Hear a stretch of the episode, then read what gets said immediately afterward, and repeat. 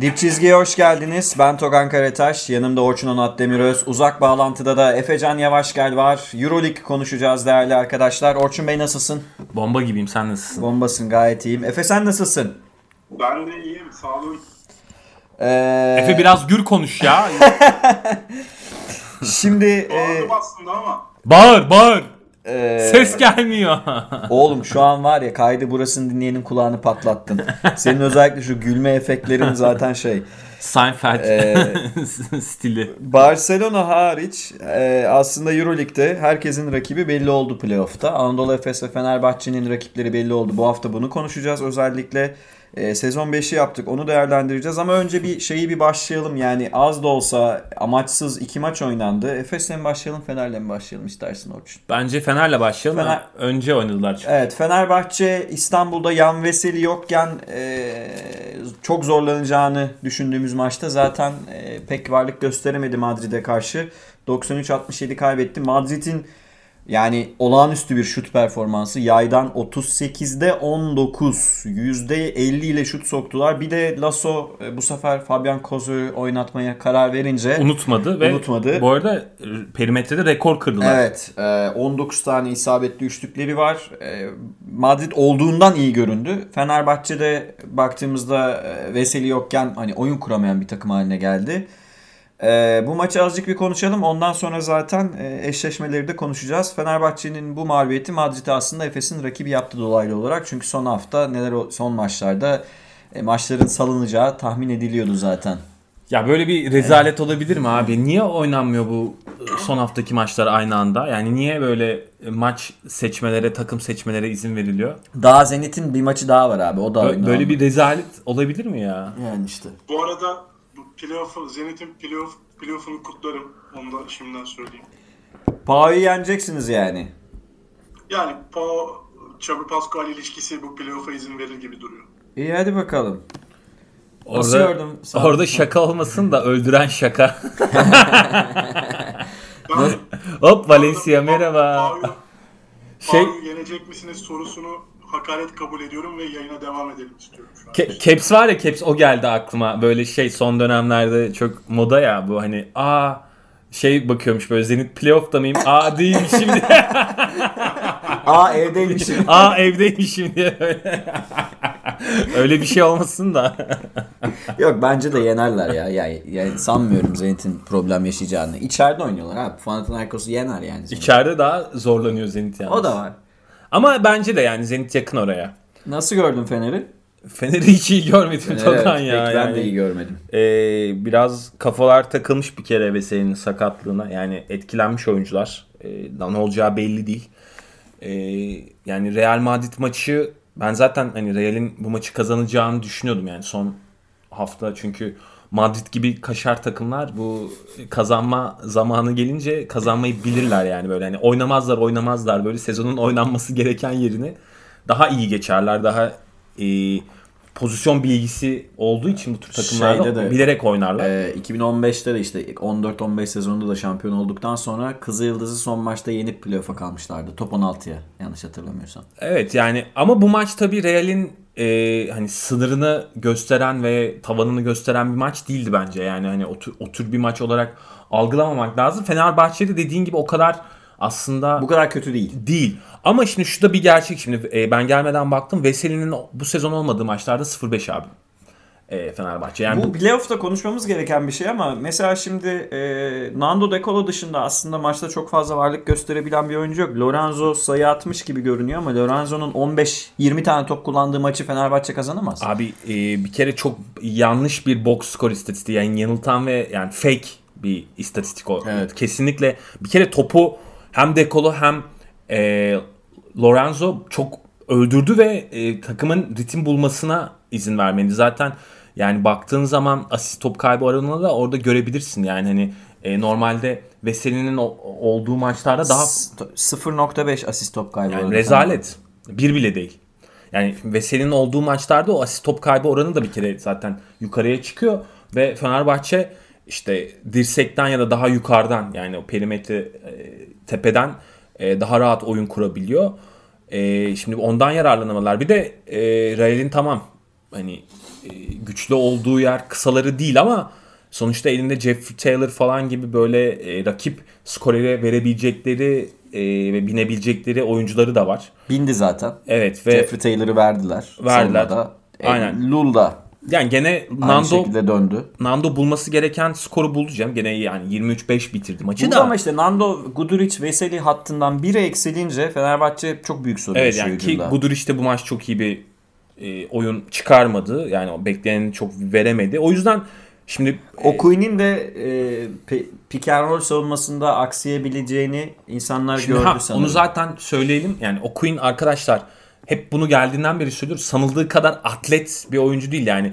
Bir kere Lul falan oyundayken direkt yani Okuy'nin tuttuğu adam üzerinden hep pick and roll oynadılar. Hep ayaklarına saldırdı. Evet yani Thais mesela bir tane alley-oop bitirdi Okuy'nin üzerinden falan. Yani şimdi Okuy'nin bir kere o pick and roll savunmasında çok ciddi bir zafiyeti var. Ayaklarını çekemiyor. Yani o şekilde kısa karşısında da kalamıyor.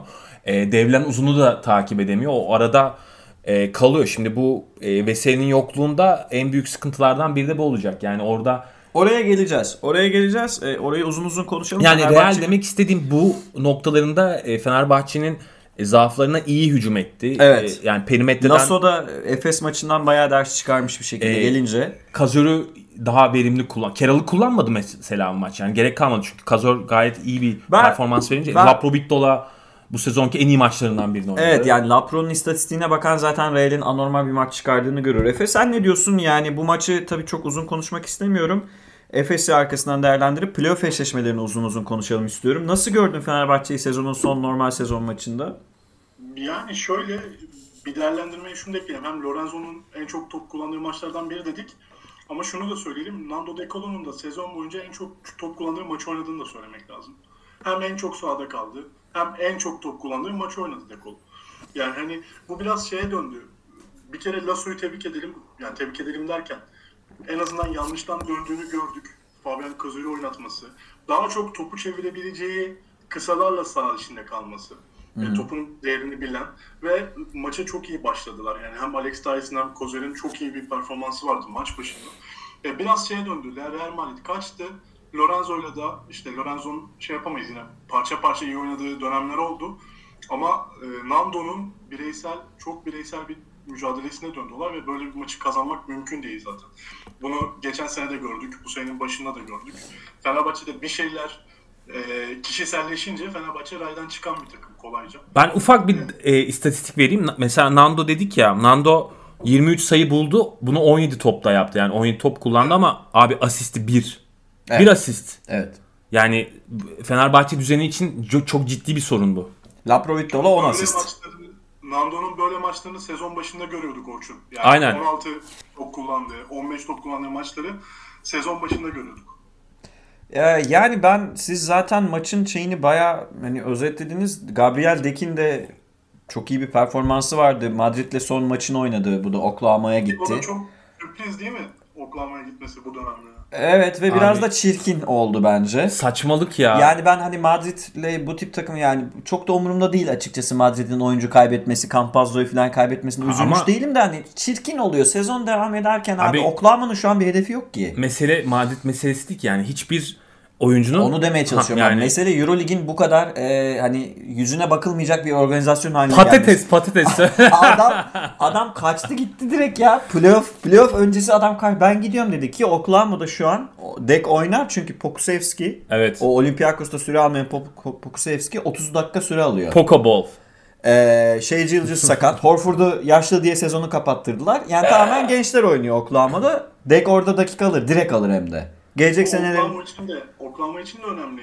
15 maç, yani en azından 10 maç görecekler Dekin NBA'den potansiyelini. Ama tanking. Yani Dekin gitmesi de biraz... Abi yani şey değil mi? Yani takım koçu olsan... Hocam yani şurada gelmiş playofflar yani burada hani... Belki eleriz bir dur yani değil mi? Hani bir deneyelim şansımızı. Pardon da götümüzden ter damlıyor burada yani nereye gidiyorsun diye değil mi? Tutmaya falan hani en azından ikna etmeye falan. Hani elendikten sonra belki hani playoff'da elenirsek öyle git falan gibi bir durum. Lasso'nun ensesinde boza pişmeye devam. Tavares'i de götürselerdi. birkaç insan daha götürselerdi. Gerek yok yani bence playoff'larda kalmasına. Güzel, güzel. Yani... Efes'e gelelim. Efes'in Milan maçı, ben burada izninizle baştan şeye girmek istiyorum. Ergin Hoca Barcelona'nın Bayern'e maçı satacağını biliyordu. Sattı. Tabii tabii. Yani Jasikevičius biraz şey satar. Yıldızlarını çıkarmadı maçı ama maçı sıktı. Obradović satması gibi diyebiliriz. Evet, yani böyle maç içinde şovmen hareketleri var. Teknik faul falan aldı ama hepimiz biliyorduk ki o kadroyu çıkardı. Maçı sattı zaten. Ergin Hoca'nınkiler biraz farklıdır. Ergin Hoca maçı bıraktı mı tam bırakıyor. Yani Türkiye-Sırbistan maçını hatırlayın. Mola bile aldı. Yani Türkiye-Sırbistan maçını hatırlayın. İtalya'yı yendikten sonra Sırbistan maçını tamamen salmıştı ve hani direkt zaten ilk çeyrekte biz dedik kendi aramızda maç 20 olur. Öyle de oldu zaten. Yani Milan'ın... Tolga'yı falan izledik yani. Tolga'nın geri sıfır maç yapamayan Tolga rezilliğini gördük yani. Yani daha ilk çeyrekten Buğra'nın filan girmesi, Buğra'nın Datome eşleşmesini görmemiz, Tolga'nın Mitsov'u tutmaya çalışmaları filan böyle. Çok üzerinde konuşulacak bir maç değil ama ben şeyi beğenmedim Efes'in. Yani anlıyorum. Ergin Hoca bıraktı mı tam bırakıyor. Takım da tam bırakıyor. Sonuçta lider öyle yapınca. Abi 100'lük olmamalıydı Efes. Tamam 98, 100 olmadı da. Şu maçta aktif dinlendi anlıyorum ama biraz daha yani Mitsic ve Boboa dışında pek ben Singleton biraz ya, azıcık abi biraz hani şey böyle diş gösterse.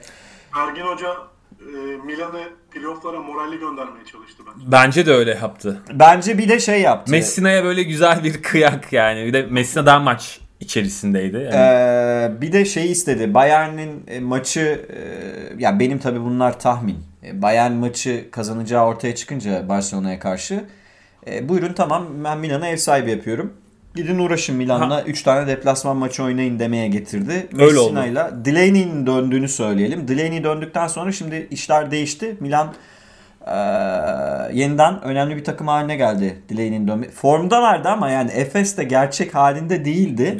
Yani ama bu maçtan antrenman maçı temposu bile yoktu öyle değil mi? Bu maçtan çıkarılması gereken bazı notlar var. Onları Efes'in Madrid eşleşmesine gelince konuşacağım. Çok iyi görüntü vermedi Efes ama göründüğü kadar kötü değil. Ama şunu da söyleyelim. Ya bu maç hiç önemli değil. Biz işte Madrid'i 3-0'a bağlarız. Öyle bir durumda yok. Henüz o kadar değil açıkçası. Yani böyle daha Efes'in şu an görüntü yolu Madrid, CSK, Barcelona. Yani şampiyonluğa gidecekse. Zor bir yol. Bayağı zor bir yol. Daha oralara gelmediğimiz için biraz şey. Daha yolu var Efes'in. Henüz bir şey başarılmış değil. Tekrar söylüyorum. Şimdi eşleşmeleri. Ya bu maçı çok uzun konuşmak istemiyorum. Senin var mı bir sorun? Biz de konuşacağız maçı. Yani mola alınmamış maç yani. Bir playoff eşleşmelerini değerlendirmeden önce birkaç sezon ödülü dağıtalım istedik değerli arkadaşlar. Sezon 5'i işte en çok gelişme kaydeden oyuncu, yılın rookisi, 6. adamları, yılın koçu filan. Biz bunu kendi aramızda yaptık. Senin sezon 5'in nedir Orçun ve neden? Benim sezon 5'im şu şekilde sıralı. Bir kere sezonu oynaması babında yani ben her zaman saygı duyuyorum Misic'e. Zaten bu hani Milan maçı öncesinde de önümüzdeki sezon o da Oklahoma'da evet. olacağını duyurdu gibi bir durum söz konusu. Yani tam resmi açıklama yapılmadı. Ama yapıldı yani, gerçi. Oklahoma 2 yıllık sözleşme imzalayacağını gibi off season'da söyledi. Bu haber sitelerine düştü. O yüzden aslında bir yönüyle de Misic'in son maçlarını son EuroLeague sezonunu izliyoruz gibi bir durum. O yüzden keyfine almaya bakalım diyebiliriz yani. Evet. Umarım tabii hani son bu düzlükte o tamamlanmamış görevi tamamlayarak gider NBA'ye yani. O, unfinished business. Yani Bogdan'ın gittiği gibi gider. O yüzden Misic'i ben direkt yazdım zaten. İkinci sıraya yani sezonun bence en flash takımı olan Bayern'den bir oyuncu almak istediğim için Baldwin'i koydum. Böyle güzel büyük bir backcourt'um oldu böyle oldu. Hani ayı gibi böyle herkese basabileceğim. Milan tabii yani ligi 4. bitirdiler. O yüzden Shields'ı koydum Milan'dan da.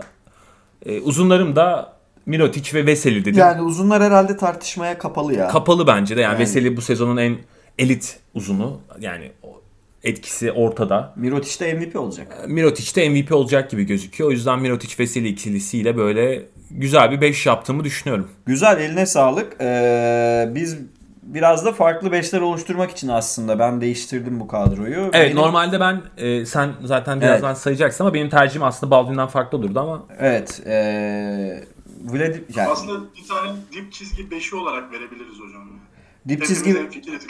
Biz burada şeyiz abi. Diyalektiği seviyoruz böyle. Karşıtlıklar üzerinden tartışıyoruz. Vermeyeceğim ulan seninle aynı beşi.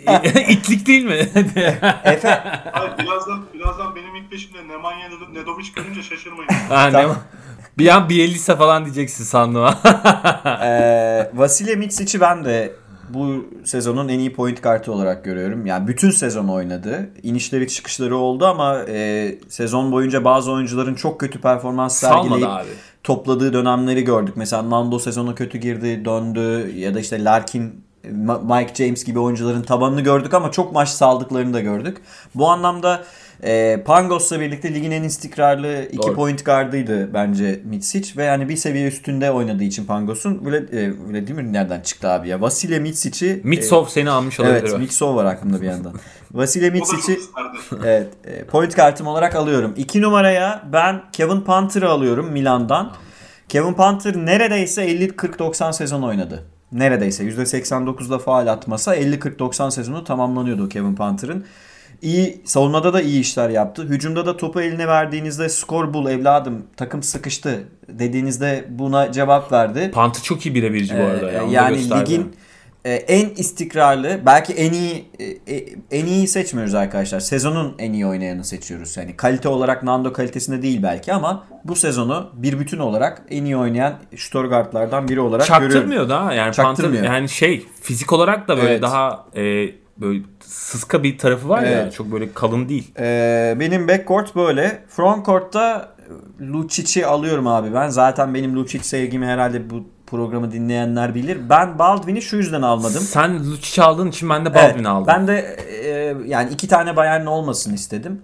Bence takımın kalbi Lucic. Yani Baldwin tamam takımı taşıdı. Olympiakos'tayken hiçbir şey vermeyen Baldwin aslında sezonun en çok gelişme kat eden oyuncularından biridir de aynı zamanda. Most Improved Player da aslında Baldwin olarak görülebilir.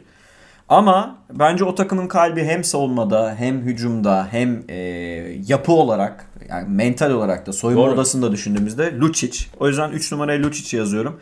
4 numaramız MVP zaten Mirotic. Yani bunu tartışmayacağım.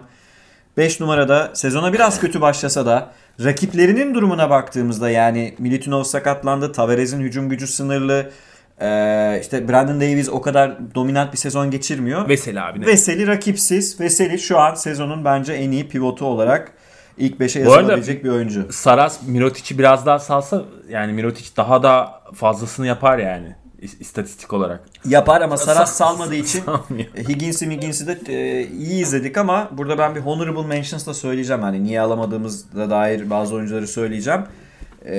Ama durum bu. Efe senin bana katılıyordun ama en son Nedović nereden çıktı? Kevin Pangos, Nemanja Nedović, Efe'nin ilk 5'i. Ya şöyle alamadığıma çok üzüldüğüm 2 oyuncu var. Ama bir hak etmediği için biri. Yani Darren Hillard eğer birazcık istikrarlı olabilseydi, çok iniş çıkışı var. CSK'dan birini almak yakışırdı bu ilk 5'e ve Hillard'ı alırdım ben. Evet. Oğlum yani Mike James'i alırdık oynasaydı. Ama yattı. Yani, yattı Mike yani. James birazcık o problemli olunca söylemedim ismini şu an.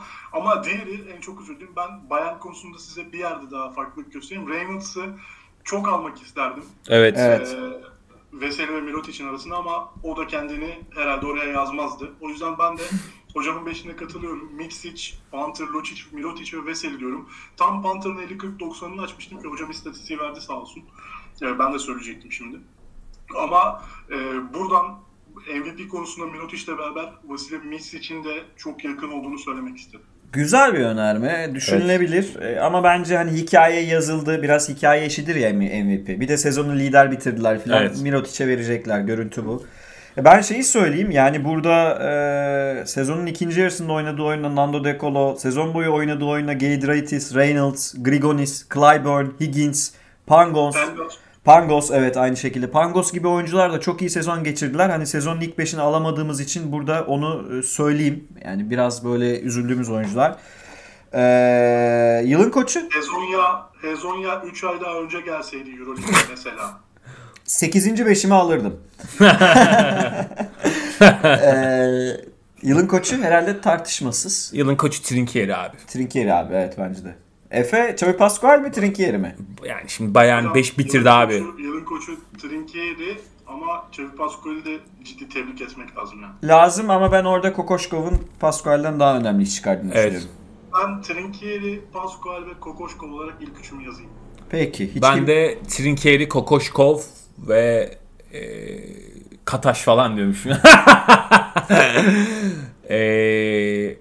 Pascual ya, evet. 3'e Pascual. Ben de 3'e. Valla yani, bu dip çizgi ekibinin Saras haterlığı da. Adam lider bitirdi daha da. daha ne Saras haterlığım ya. Ben Saras'ı biliyorsun yani. Olan şimdi, tutkumu da. Tamam, bir şey demeyeyim abi yani. Ben zaten Saras'ı epey eleştirdim. Most Improved Player. Yani Baldwin de. Senin ilk üçün kim? İlk üç ben size katılıyorum. Sana katılıyorum Orçun yani. Trinkieri, Kokoşkov, Pascual. Most Improved, yani en çok gelişen oyuncu Baldwin aslında ama yani bir alternatif aslında. Efe çok güzel bir alternatif söyledi. Bizim de aklımızda var. Kim Efe o? Alternatifimiz Achille Polonara. Evet. Polonara, evet, olabilir. Panther da olabilir bu arada ya. Evet. Geçen sene 3.1 sayı ortalamayla oynayıp bu sene 12.2'ye çıkarması. Evet. Sayı ortalaması. Yüzdesini, şut yüzdesini üçlüklerde %22'den 44'e, yine iki sayılık atışlarda %40'dan 57'lere çıkarması bence buraya aday göstermeye yeter. Bence de, evet. Katılıyorum. Yani şimdi EuroLeague'de 6. adam seçmek, onu da konuşacağız ama 6. adam seçmek çok mantıklı değil arkadaşlar. NBA gibi tam olmuyor. Bir kere 5'ler sürekli değişiyor.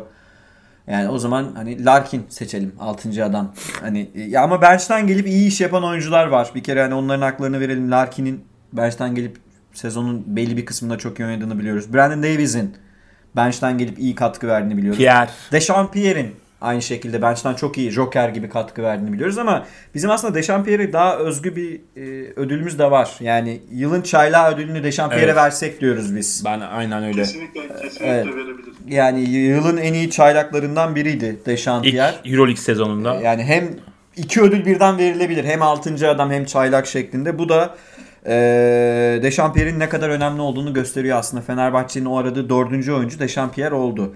Evet, sezon ödüllerimiz böyle arkadaşlar. CSK'dan hiç kimseyi almadık. Oh ne güzel, iyi yaptık diyerek böyle devam ediyorum. Şimdi gelelim eşleşmelere. Sezonun kötü karakter ödülünü de verebilir miyiz ya? Ver bakalım, buyur. Ben J.C. Carroll'a vermek istiyorum. Son maçta oynamadı. Umarım EuroLeague kariyeri biter. Hayır, bir yıl daha imzaladı. Bir yıl daha uzattı abi ya. Uzattı oyunu. Umarım oynamaz. Bence sezonun kötü karakteri Mike James. Mike James ya. Mike James. Ben çok alındım Bobo'ya yaptığı hareketi. Doğru. Ama James Carroll'ın şimdi kariyerinde çok yok böyle an. Yani yıllardır izliyoruz Carroll'ı. Öyle çok ya, pisliğini görmemişizdir yani. Kaybedince ortaya çıkması gibi bir özellik vardır Orçun. Evet abi, şimdi buradan abi şeye de... Da yani şimdi Mike James'in yaptıklarını düşününce yani Carroll'ın yaptığı adamın hani sütten çıkmış akışık gibi kalıyor yani. Buradan Freud dersine bağlanıyoruz. Yani... eşleşmeleri konuşalım. İnsanlar en çok eşleşmeleri konuşmamızı istiyor. Biz bugün arkadaşlar önce kendi takımlarımızın eşleşmesini konuşmak istiyoruz. Diğer eşleşmeleri daha sonra değineceğiz. Zaten biri henüz belli olmadı. Evet. Anadolu Efes Madrid'le eşleşti. Bir ara Yunan takımları yapardı böyle. Birbirleriyle maç verir, satar filan. Madrid'i, CSK'yı filan birbirine tokuşturmaya çalışırdı. Barcelona Bayern maçını bırakarak aslında Madrid'le eşleştirdi Efes'i. Görüntü bu. Çünkü sırası. Aslında Fenerbahçe kazansa çok yapabilecekleri bir şey değil. Ama kazanacak durumu yoktu Fenerbahçe'nin Yan Veseli yokken. Dolayısıyla aslında iş hafta başı belli oldu gibi. Şimdi Anadolu Efes'in elinde Nitro'yu açtığında dominant olabilecek bir kadro var. Kısa egemen bir kadro. Ama bu hemen notumu söyleyeyim. Bayern maçından beri aslında bunu anlatmaya çalışıyorum ben Efes'in. Efes'in uzunları formsuz. Yani Brian Dunstan, kusura bakmasınlar, dökülüyor. Tibor Plyce dökülüyor. Efes sadece Sertaç'ın şu an 5 numaradan getireceği katkıya bakıyor. Singleton, Moerman biraz toparladı ama bence fiziksel olarak Singleton, Moerman, Dunstan, Plyce bu 4 oyuncu fiziksel olarak bence playoff hazır değil. Henüz. Dolayısıyla Madrid'in uzunlarını düşündüğümüzde Tavares'i, Tompkins'i filan bir sorun. İkinci sorun, sen onu bilmiyorum burada dillendirmek ister misin ama ben söyleyeyim. Madrid'in çingene uzunları. Çingene kısaları. Buradan sana topu atıyorum. Pis bir seri olacak. Zor seri arkadaşlar. Yani öyle 3-0 filan beklemiyorum. Seri tahminimizde söyleyeceğiz ama ilk sözü Orçun'a veriyorum. Ya ben açıkçası Efes'in yerinde olsam yani Ergin Ataman'ın da tahmin ediyorum az çok. Yani o Real'i istedi ama yani şartlar böyle olmasaydı Real'i istemezdi. Yani biraz Real'i seçmek zorunda kaldı Efes. Hani öyle oluştu tablo ama yani Real sonuçta abi buraları oynamayı çok iyi bilen oyunculardan kurulu bir kadro. Tamam evet yaşlı bir kadro artık. Dek de gitti. Evet yani o yani Dek zaten oradaki önemli değişkenlerden X faktör oyunculardan birisi. Yani Dek'in oyun kurucu yetenekleri gelişebilir. Yani sadece yani. O değil ki oyun kurucu yeteneği var. Alçak post oyunu var. Rakip kısaya verebiliyorsun. Tabii çok yönlü bir point forward'e dönüşebilir. Yani mismatch yaratıyor. Yani rebound alıyor. Dek o yüzden orada çok önemli bir forvetti yani hani oyunu değiştiren oyunculardan biriydi. Şimdi o çekilince tabii ki Real Madrid biraz daha düştü seviye olarak. Yani yetenek seti olarak Real'in şu an Efes'e cevap verebilmesi mümkün değil. Hani tavanlarını kıyasladığımız zaman bu iki takımın seri 3-0 biter gibi gözüküyor. Ama kocaman bir ama var. Ama gerçek bence bu değil. Yani bence ben de bu serinin 3-0 biteceğini düşünmüyorum. Şimdi yani Real'in dediğim gibi yani şimdi Lasso da artık buraları çok iyi oynamayı bilen bir koç. Bu yani kadroyla yaptığı da az buz bir şey değil Lasso'nun yani. Abi Garuba'yla filan sezonu oynattı işte adam yani bu. Tabii. Albosan'la filan sezon geçirmek az bir şey değil. Başarılıdır yani. Az buz bir şey değil. Lasso da aslında sezonun iyi koçlarından biri. Evet yani Lasso da bence hakikaten bu tamam yani bu kadroyu bayağı çünkü Real yönetimi bu sezonu pas geçiyoruz dedi resmen ve bir başına bıraktı Lasso'yu. Lasso ona rağmen yani allem etti, kallem etti, playoff'u gördü. Yani bu bile bence yeterli bu sezon nezdinde.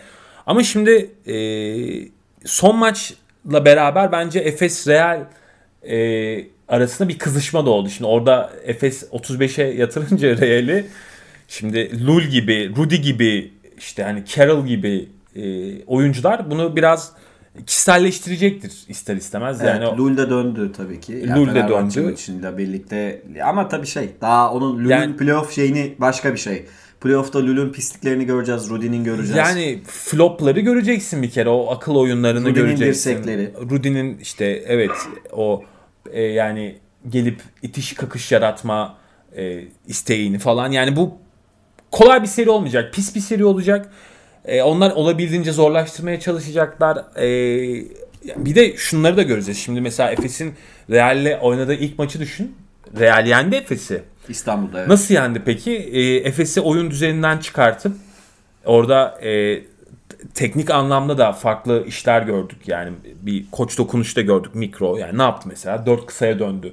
Rudy'yi 4'e çekti. Daha böyle perimetrede oynayan bir 5'le oynadı falan. Yani bunları yapacak Lasso. Olabildiğince değiştirmeye çalışacak. Efes'in Ergin Ataman'ın kafasına girmeye çalışacak. Yani Efes'in o işleyen çarklarını bozmaya çalışacak işte. Ama orada Efes'in ne oynayacağı önemli. Şimdi bu sezon nezdinde bir kere Ergin Ataman'ın bazı maçlarda bunu Trinkieri de yaptı. Pascual de yaptı Ergin Ataman'a karşı. Kafasına girdiğini gördük. Yani hani o düzenini bozduğunu ve Ergin Ataman'ın hatta Messina İstanbul'da yaptı. Yani son maçı baz almıyorum ama son maçı İstanbul'daki maçı. İstanbul'daki diyorum. Maçta Messina da yaptı. Oyunu istediği yere çekti falan. Şimdi Real'de baktığın zaman şimdi kısalarıyla tamam evet Efes'in kısalarına cevap verebilmesi pek mümkün gözükmüyor. Hiç mümkün değil. Ama oynayabilecek en azından elinde birkaç tane kozu var. Onlardan bir tanesi Tavares. Yani Tavares Tompkins ikilisiyle ya da işte orada o hani üçlüyü değiştirerek Thais Tompkins ikilisiyle falan boyalı alanda bir orada direnç koyup boyalı alanı savunup Efes'i bozmaya çalışacaktır. Bir de Jeffrey Taylor'ı Larkin'e verecek muhtemelen. Jeffrey Taylor'ı tabii ki verecek Larkin'e. Yani bu ikinci maçta olduğu gibi Kozör'ün dakikalarını daha iyi ayarlayacaktır mutlaka. Lul'ü devreye sokmaya çalışacaktır falan yani. Carroll'dan olabildiğince verim almaya çalışacaktır. yani orada Lasso tabii ki bu taktik anlamda bazı şeyleri değiştirmeye çalışacak ama şimdi Efes ne oynayacak? Ben burada sorusunu sana sorayım. Buradan çünkü Efe'ye de dönmek istiyorum. Efes'in uzunlarından ne bekliyoruz? Kısaları belli aşağı yukarı Efes'in. Simon dinlendi zaten. Sertaç'ın tepedeki şutuna duacıyız diye. Bence de. Yani çünkü muhtemelen bu serinin ilk 5 uzunu Sertaç olacak. Olmalı zaten. Ve hani Sertaç Tavares ikilisini çokça karşılıklı göreceğiz yani dakika olarak da bu ikiliyi mutlaka. Bu böyle oynarsa Tavares'in savunmadaki verimliliğini Sertaç tepeye çıktığı için düşürür. Düşürecektir mutlaka ama orada düşürebilmesi için o şutu tabii ki yani verimli sokabilmesi lazım. Şimdi maça 0-3, 0-4 falan başlarsa Sertaç o zaman Lasso kenarda böyle elleri ovuşturmaya başlayacaktır yani hani. O yüzden oradaki o şut ritmi önemli Sertaç'ın. Doğru. Artı Ergin Ataman'ın bu sezon son dönemeçte çok yapmadı ama 2-4 numaraya dönüp dönmeyeceği yani. Bence dönecek. Moerman. Bence yani inat etti sezonun içinde bazı maçlarda. Göstermemek için yaptı muhtemelen. Ama yani. Bence Singleton Moerman'a dönecek maç içinde. Ama şimdi dönecek diyoruz da Moerman'da ben gelmeden baktım abi yani. 32 ile 6 falan şu an perimetrede yani dönse de hani Moerman böyle şut sokarsa işimiz var yani. Belki hani. Moerman'a rebound toplatıp Singleton'ı gönderir. Yani tamam Moerman iyi rebound topluyor da yani Singleton da çok şu an net bir perimetre atıcısı konumda değil ki forvet olarak. Valla şimdi bazı şeyler de öyle bedavaya Final Four yok. Yani yok evet. Madrid'i de Campazzo yokken, Dek yokken. Tabii. Yani eleyeceksin. Zaten eleyecek bence de. Ben burada tabii ki seri. Efe'ye döneyim, seri tahminlerimize en son alayım. Evet. Efe, sen Madrid serini ne görüyorsun? Nasıl bir seri geçer sence? Ya konuşulanlara katılmakla beraber uzun rotasyonumuzdan çekinmenin bir nedeni daha biraz yumuşak kaldıklarından korkuyoruz herhalde değil mi? Evet. Ya evet. Mesela bir Kaya Peker olsa. Kaya Peker mi? Öyle deme bir dakika. Lan nereden geldi aklına? Kaya Peker 2009 şampiyonluğunda Semih Erden'i denize döken pivottur. Tamam da ya o ayrı da Kaya'nın zaten böyle, çıktığı seviye Tao seviyesiydi lan. Tabii canım. Böyle bir karakterin eksikliğini de çekmiyor değiliz bu arada. Onu söyleyeceğim Efes adına. Karakter olarak. Sadece Kaya Peker modunda düşünmeyin. Ama daha böyle gözleri parlayan bir ne yapacağı belli olmayan bir uzuna ihtiyaç olabilirdi burada parça parça. Doğuş'un uzun versiyonu gibi düşünebilirsiniz. Dunston'da onu göremiyoruz şu an değil mi? Efendim? Dunston'da onu henüz şu an göremiyoruz. Yani Dunston kariyeri boyunca zaten iyi bir savunmacıyla olmakla beraber hiçbir zaman öyle agresif, sert, biraz daha hırçın bir oyuncu olarak görünmedi gözüme benim. Belki benim hatamdır. Anladım. Ya Reynolds gibi istiyor. Yani sonuçta şunu söyleyelim. Adamın EuroLeague'de savunma MVP'liği var Dunston ama abi o 5 sene önceydi. Hayır var. Ama demek istediğim şu. Dunston abi daha çok savunma pozisyon bilgisi. Evet bravo. Bilgisi üzerinden oynayan yani hani nerede durması gerektiğini çok iyi bilen, iyi yardıma gelen, arkadan iyi kısaları kovalayan. Ben anladım. Evet, yani... Geçen gün bizim İlker abiyle konuşuyorum ben. Dedi ki atletik uzunun ben cahilini severim dedi. Gerekirse okuma yazma bile bilmesin dedi. Onların dedi gözü kara oluyor dedi. Sahaya sürüyorsun dedi. Gözü kara bir şekilde bam gün vuruyorlar dedi. Yani evet Efes'in öyle bir sorunu var. Boğuşma ama problemi var. Ya bununla beraber bence konuşulması gereken şu an Efes üzerine konuşmamıza gerek yok. Bence biraz Real Madrid penceresinden bakmak. Evet. Real Madrid sezon başında yaptığı bütün planları tepe taklak olan belki hem Campazzo'nun gidişi sonrasında şimdi Dek'in gidişi Lul'un diz ameliyatı oluşu vesaire hani bir türlü zaten istediği tempoyu tutturamayan istediği oyunu oynayamayan bir takım halinde. Bence sezonun ilk maçını 65-73 kaybettiğimiz maça bir bakalım.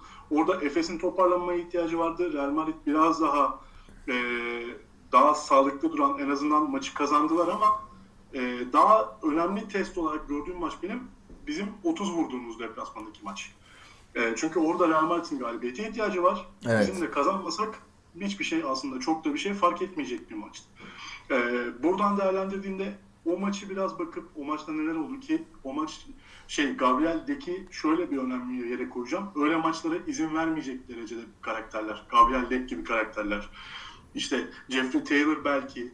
Böyle çok böyle turnuva oyuncuları, anlatabiliyor muyum? Avrupa Şampiyonası'nda tek maçlık oyuncular, maçın kopmasına izin vermeyecek enerjiyi sahaya sunabilen oyuncular. Ben bu açıdan Dekin kaybının Real Madrid için beklediğimizden daha büyük olacağını düşünüyorum. Son maçın bir test olduğunu düşünüyorum.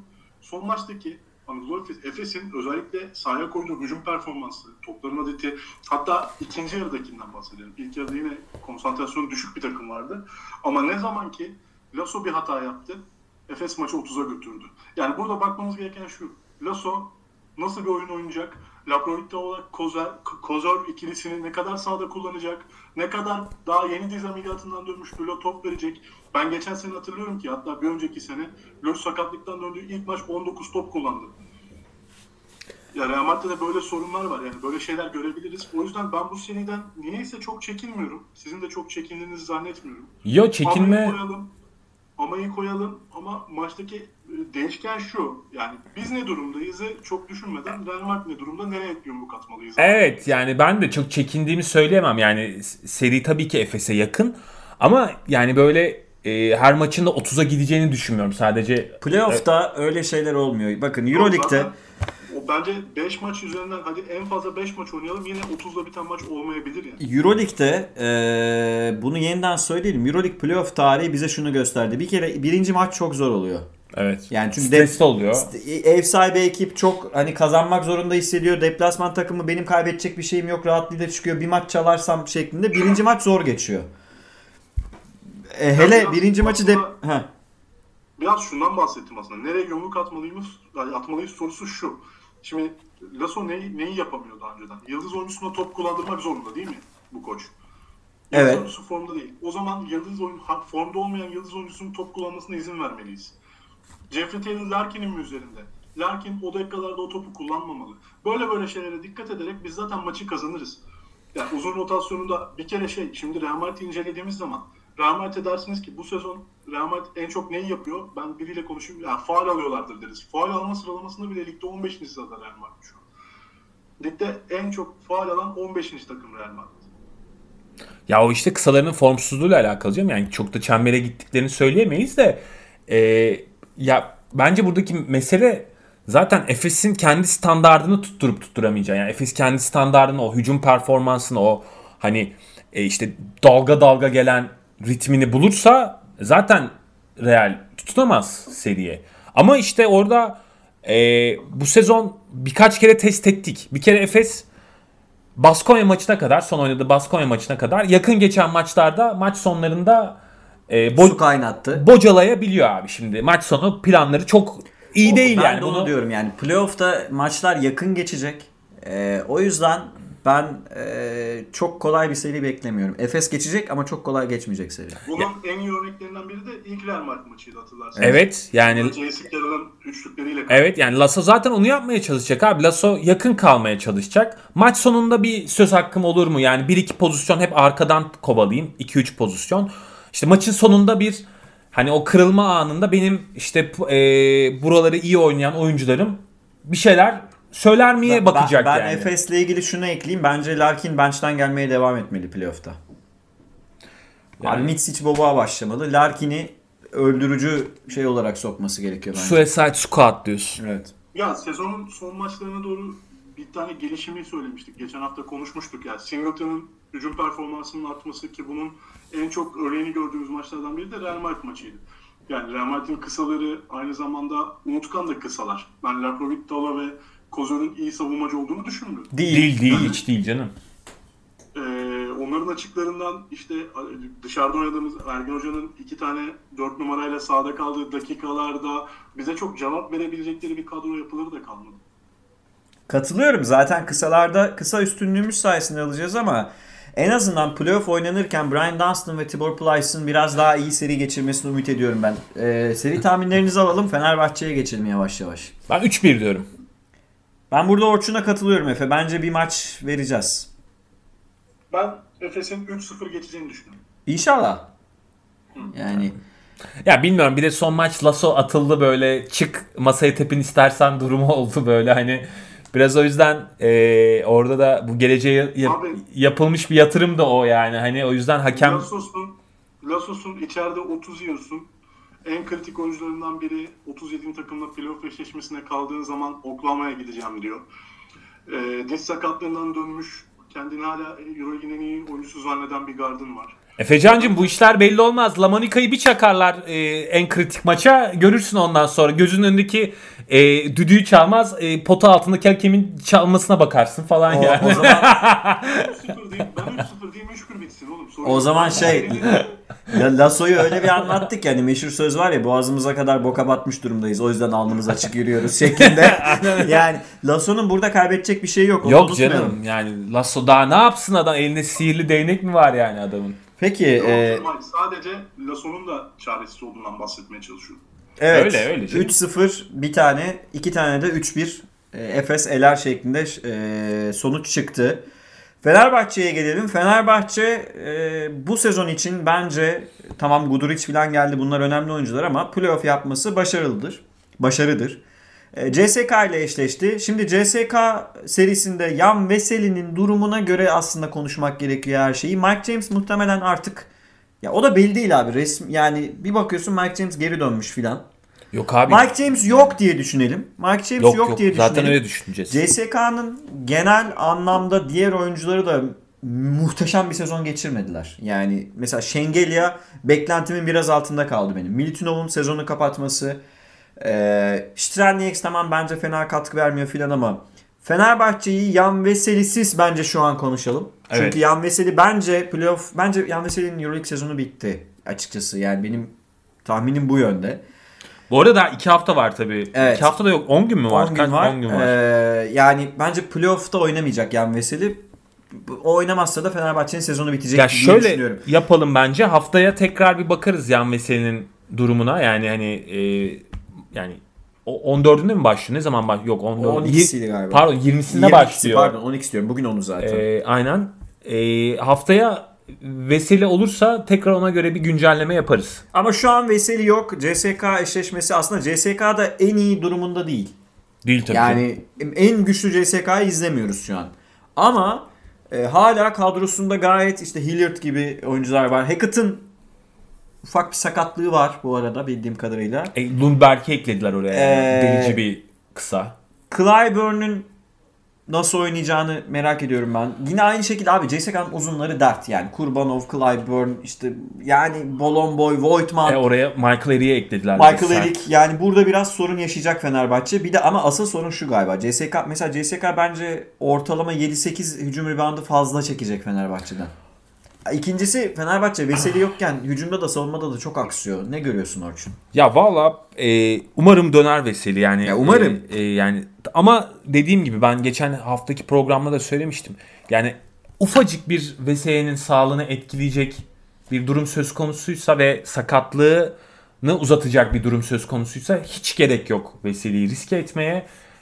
Önümüzdeki sezon temiz şekilde başlasın. O süreci uzamasın, psikolojik olarak etkilenmesin. Yani ben bu şekilde görüyorum bu sakatlığı. Çünkü Fenerbahçe nezdinde bence Kokoşkov bu sezonun hikayesini yazdı. Önümüzdeki sezona temiz şekilde başlayacak. Taşlar yerine oturmuş durumda ve gayet ilk sezonu açısından çok başarılı bir sezon geçirdi. Ben böyle görüyorum. Evet. O yüzden riske etmeye hiç gerek yok Veseli'yi. Yani çünkü riske edince ne olduğunu gördük. Abi, Obradoviç döneminde o Final Four'da riske edildi Veseli. Ve bir yıl atıyor. Bir yıl atıyor direkt. Bir yıl atıyor yani az buz bir şey değil. Bu demek olur ki önümüzdeki sezonu da yakmaya davetiye çıkartırsın. O yüzden gerek yok. Şimdi Veseli'nin olmadığı tabloda tabii ki CSK birkaç adım öne çıkıyor. Çünkü CSK'nın yetenek seti ve tavanı şu an Fenerbahçe'nin üzerinde. Yani baktığımız zaman kadroya daha gelişkin bir kadrosu var. Daha all around bir kadrosu var. Yani kısaları, uzunları daha hani dengeli bir kadrosu var. Şimdi şunu ama söyledim. Ama işte hani bir de Itudis'in böyle maçlarda batırma potansiyelini de düşünerek ben yüksek bir şey vereceğim. Ama yani tahmin. Şu an Kokoşkov'un eli daha dar. Daha dar. Abi asıl darlık 3 parçanın biri gidince Fenerbahçe %40'ını falan kaybetmiş gibi oluyor. Yani %33'ten fazla oluyor aslında. Daha fazla kayıp oluyor. Ben şunu sana söyleyeyim. Guduric, Nando evet. Yani o üçgenin O Big Three'nin iki diğer parçası ama Veseli abi takımın önünde. Veseli şu an takımın en önemli oyuncusu. Gudovic takımın motoru. Yani orada işte Steph Curry, Kevin Durant ikilisi gibi düşünmek lazım. Veseli şu an takımın en önemli oyuncusu. Evet aslında. Abi yani Veseli şu an takımın en önemli ve en bütün yapının üzerine inşa edildiği parçası. Yani Nando ve Gudovic yapıyı çalıştıran isimler ama onlar motorun dönmesini sağlıyor. Veseli yokken motor yok bence. Evet, yani hani böyle bir durum söz konusu. Yani O'Quinn'den de ördük şeyler yaptık ama O'Quinn'in gerek ayak çabukluğu gerekse tamam pas yeteneği falan var ama O'Quinn'i 30 dakika yani, Efe'ye dönelim burada. Tamam ama O'Quinn neticede yani git Michael Eric'le boğuş, gel Volkman'la boğuş, gel Şengelya'yla boğuş. Katılıyorum. Yani CSK'nın eli orada çok geniş. Bitki. Yani. Evet. Yani Miltinov da olsaydı Michael Eric yerine bence iyice zor olacaktı. Rebound konusu özellikle. Herkes yani şöyle bir tane değişken var. Sizin bahsettiğinizi biraz daha tamamlayayım. Ya Veseli'nin yerini Ahmet ve Queen'le tamamlamaya çalışıyorsunuz. Ki Veseli varken Veseli'nin boşluğunu tamamlamakta bazen zorlanan bir ikili. Veseli'nin oynamadığı dakikaları kapatmakta zorlanan bir ikili. Aynı şekilde Guduric ve De Colo yokken hadi Guduric'in hani dedim ya hangisini kaybetsiniz daha kötü tabii ki Veseli. Yani Guduric'in yerine belki mucize yaratabilirsiniz kadroda ama Veseli'nin yerine öyle bir mucize yaratabileceğiniz şey yok yani. Potansiyel yok takım. Abi Veseli gidince bence yani 2 siklet falan düşüyoruz yani. Hani Fenerbahçe bayağı düşüyor. Siklet düşüyor yani. 0-5 değil mi bu sezon Veseli'siz? Evet Veseli'nin oynamadığı maçlarda 0-5. Ben burada bir soru soracağım. Bobby niye düşünülmüyor? Ha bence bu seride ihtiyaç var Bobby'ye. Ben de onu yani bu Bobby böyle maçları sever. Yani mesela CSK maçlarını seviyor. Bir zaten. CSK maçına girip 3 tane yaydan atsa, İstanbul'da böyle bir tane maçı alsa filan CSK çünkü CSK böyle krizlere giren takım. Girerler yani. Mental olarak çökmeye çok hazır bir takım CSK. İtudis'in eli ayağına dolaşsa şöyle güzel, keyifli olmaz mı?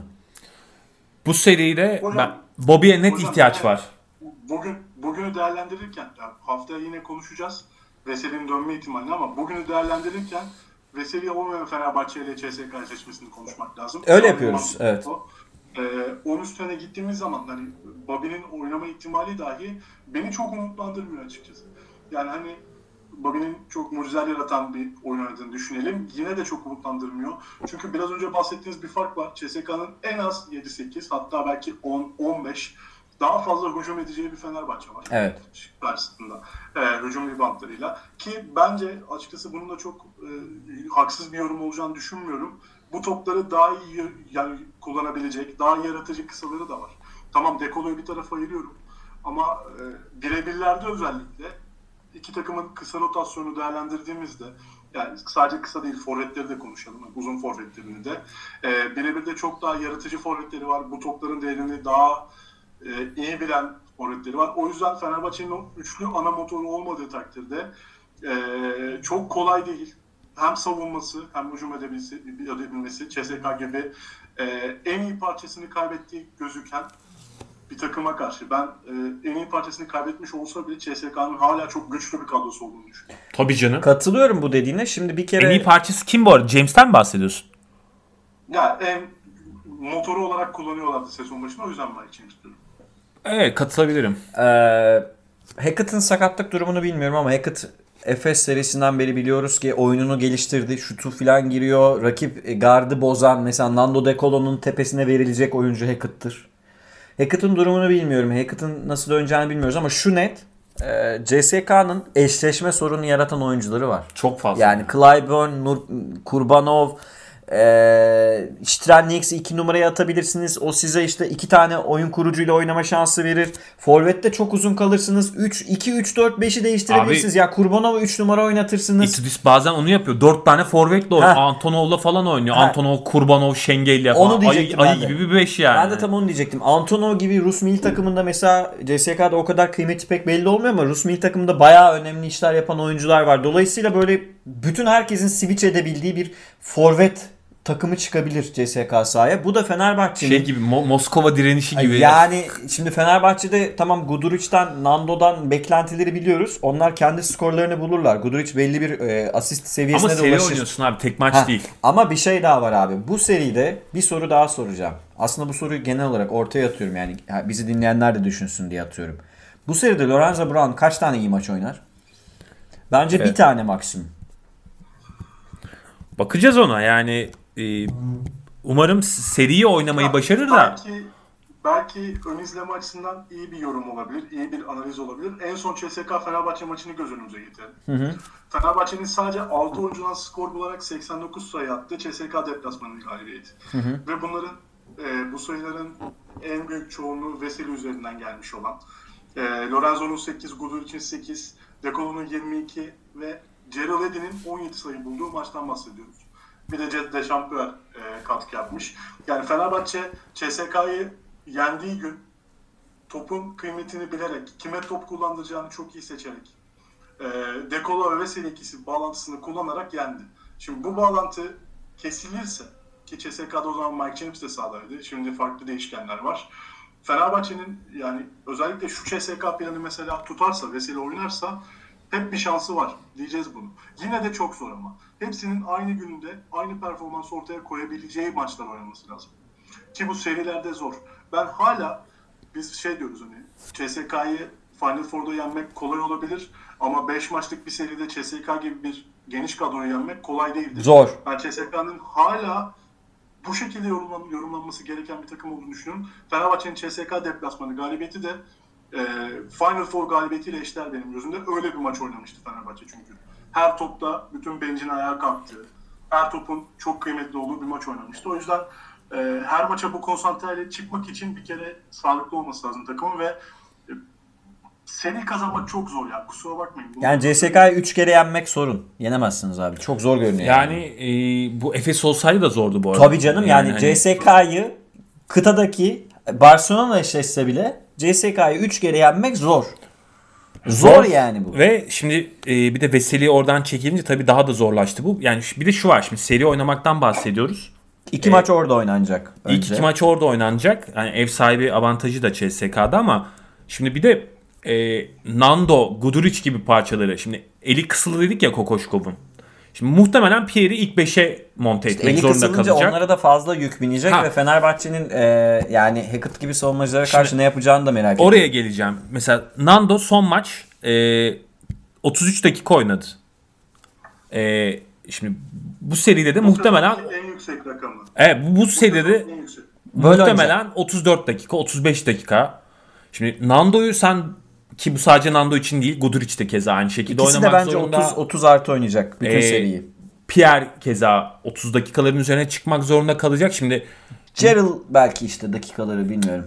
Bir kere zaten orada efektif anlamda bir alternatif forvet kısa kesin bulması gerekiyor Kokoşkov'un. Ya bu ya işte Gerald olacak ya da Bobby olacak. Ama abi şimdi Melih olmaz değil mi? Melih çok mümkün değil abi. Ulanovas, onu da beklemiyoruz. Ulanovas'ı da beklemiyoruz. O zaman Bartel'e kaldı takım. Evet, Bartel'e biraz kalmış durumda. Ama şimdi yani CSK'nın işte şöyle bir avantajı var abi. Yani bir maç Dekolo'nun üzerine Clyburn'u verebilir. Diğer maç üzerine başka bir ismi, yani işte Hackett formdaysa Hackett'ı verebilir. Yani orada öyle bir geniş rotasyonu var ki Kokoşkov'u, zaten eli dar olan Kokoşkov'u daha da sıkıştırabilecek bir rotasyonu var CSK'nın. Sorun o. Yani tek maç olsa. O yüzden diyorum. İtudis'in tek maçlık kötü performansı çok da önemli olmayacak bu seri. Evet yani ben yine de bir maçta İtudis'in kötü bir performans sergileyeceğini düşünenlerdenim. Ama seri boyunca 5 kere kötü performans sergilemeyecek. Yani 5. maça kalırsa tabii seri. O yüzden yani çok zor bir seri olacak. Ben tahminimi de söyleyeyim. Ben 3-1 CSK diyorum. 3-1 diyorsun. Son Veseli yoksa yapıyoruz değil mi? Veseli yoksa. Veselisiz. Veseli olursa serinin uzayabileceğini düşünüyorum. Abi Veseli'nin olmadığı bir seride maç kazanabileceğimizi düşünmüyorum CSK'ya karşı. Ya yani yarım galibiyet imkanı var bence Fenerbahçe'nin Veselisiz yokken de. O da İtudis'in ya Kokoşkov'un İtudis'ten daha iyi koç olmasına yapıyorum. Yani bir gün mesela şöyle 2-0 döndü diyelim Fenerbahçe. İstanbul'daki ilk maçı sanki alacakmış gibi his var içinde. Ben de o yüzden 3-1 dedim. 3-1 diyorum ama şunu da not olarak düşeyim. Yan Veseli dönerse tekrar konuşuruz. Yüzde kaçıyla döndü bilmiyoruz ama Yan Veseli dönerse bu seri 5. maça gider. Bence gider. Hadi bakalım. Yani Kokoşkov bence seriyi 5. maça götürür. Bir de şeyi sorayım. Mesela Kenan'dan falan böyle bir sürpriz X faktör bekliyorum. Asıl onu da soracaktım. Hadi son şunu sorayım. Ben mesela aklımda Efes ve Fenerbahçe'den, bu iki takımımız için de genel soru olsun son podcast'ın son kısmında. X faktör olarak kim çıkabilir? Benim Efes'te bir adayım var. James Anderson.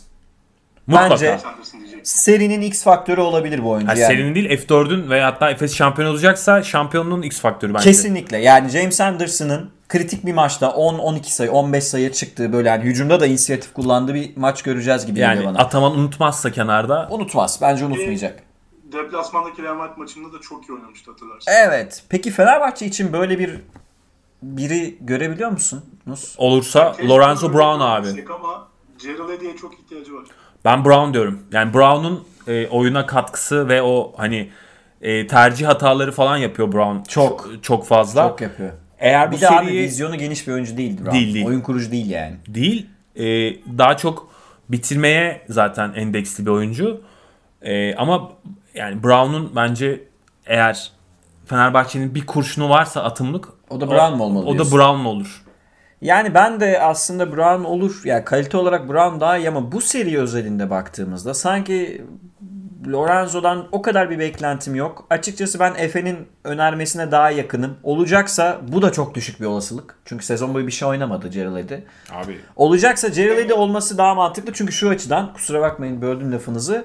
Ya bir şey de katar en azından. Forvet'ten bir el katacak. Ya Katar da abi Cerrelli'nin oyunu ya çok... Ya biliyorum. Çok tek yönlü bir oyun. Çok tek yönlü. Ama yani mesela şöyle bunların hepsinin farkındayım. Lorenzo'nun görevi daha geniş.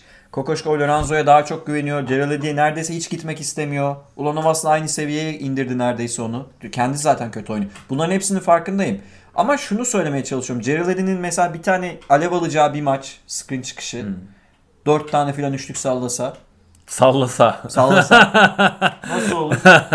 Salsa diyorsun. Yani Kobra'yı. Şuradan yaklaşayım. Ben Lorenzo Brown'un Veseli'nin olmadığı bir seride X faktör olduğu bir seri, maçı da kazanabileceğini düşünmüyorum Fenerbahçe'nin. Lorenzo'dan ana parça olmalı. Ha, X faktör gibi değil diyorsun. Yani ana parça olmalı ki bir X faktör katsın ortaya. Yani Lorenzo Brown'da X faktör olacaksa katıldım ben buna. O zaman ben şöyle ben bu argümanı satın aldım. Evet, doğru. Ben de o zaman X faktör olarak abi Bobby diyorum yani. Bu serinin bir X faktörü olacaksa o Bobby'dir. Ya ben de olur. Bence güzel. Olur. Olur abi, beğendim. Cerrelli'yi de şuradan söyleyeyim. Yine o şey moduyla hani CSK galibiyeti en son Fenerbahçe'nin 17 sayılı oynayıp çok iyi bir günündeydi. Öyle bir maç falan lazım X faktörü olsun. Peki Efecan, senin seri tahminin 3-0 Veseli yoksa. Bizim 3-1. Benim 3-1. Bizim 3-1. CSK 3-1. 3-1 CSK diyoruz. Sen de 3-0 CSK diyorsun. Ama Veseli dönerse gelecek hafta ben uzar diyorum. Bir bilgi gelirse seri uzar gibi geliyor bana da. Ben o önermenizden de çok emin olmamakla beraber tabii ki daha yakın. Fenerbahçe'nin 2 maç veya 3 maç kazanma ihtimali çok artıyor. Yani artıyor, bir de Fenerbahçe CSK maçlarını abi başka bir motivasyonla ve evet, yani mental üstünlüğü var tabii. Evet, psikolojik üstünlükle oynuyor. 2 CSK maçında alacak noktaya getirdiğini hatırlatıyorum bu sene Fenerbahçe'nin. Yani 2-0'la geçebilirdi CSK'yı. Birini uzatmada verdi burada. Evet. O yüzden o işler farklı yani. Bir de koç avantajı da şimdi net bence Fenerbahçe'de. Ve Fenerbahçe bu seride rahat olacak olan taraf. Onu da söyleyelim. Evet. Var mı başka notunuz? Bitireceğim bugün. Başka bir şey yok. Haftaya işte son... Yok. Haftaya diğer eşleşmeleri konuşmak çok keyifli olur. Yine Veseli dönerse ihtimalle konuşuruz.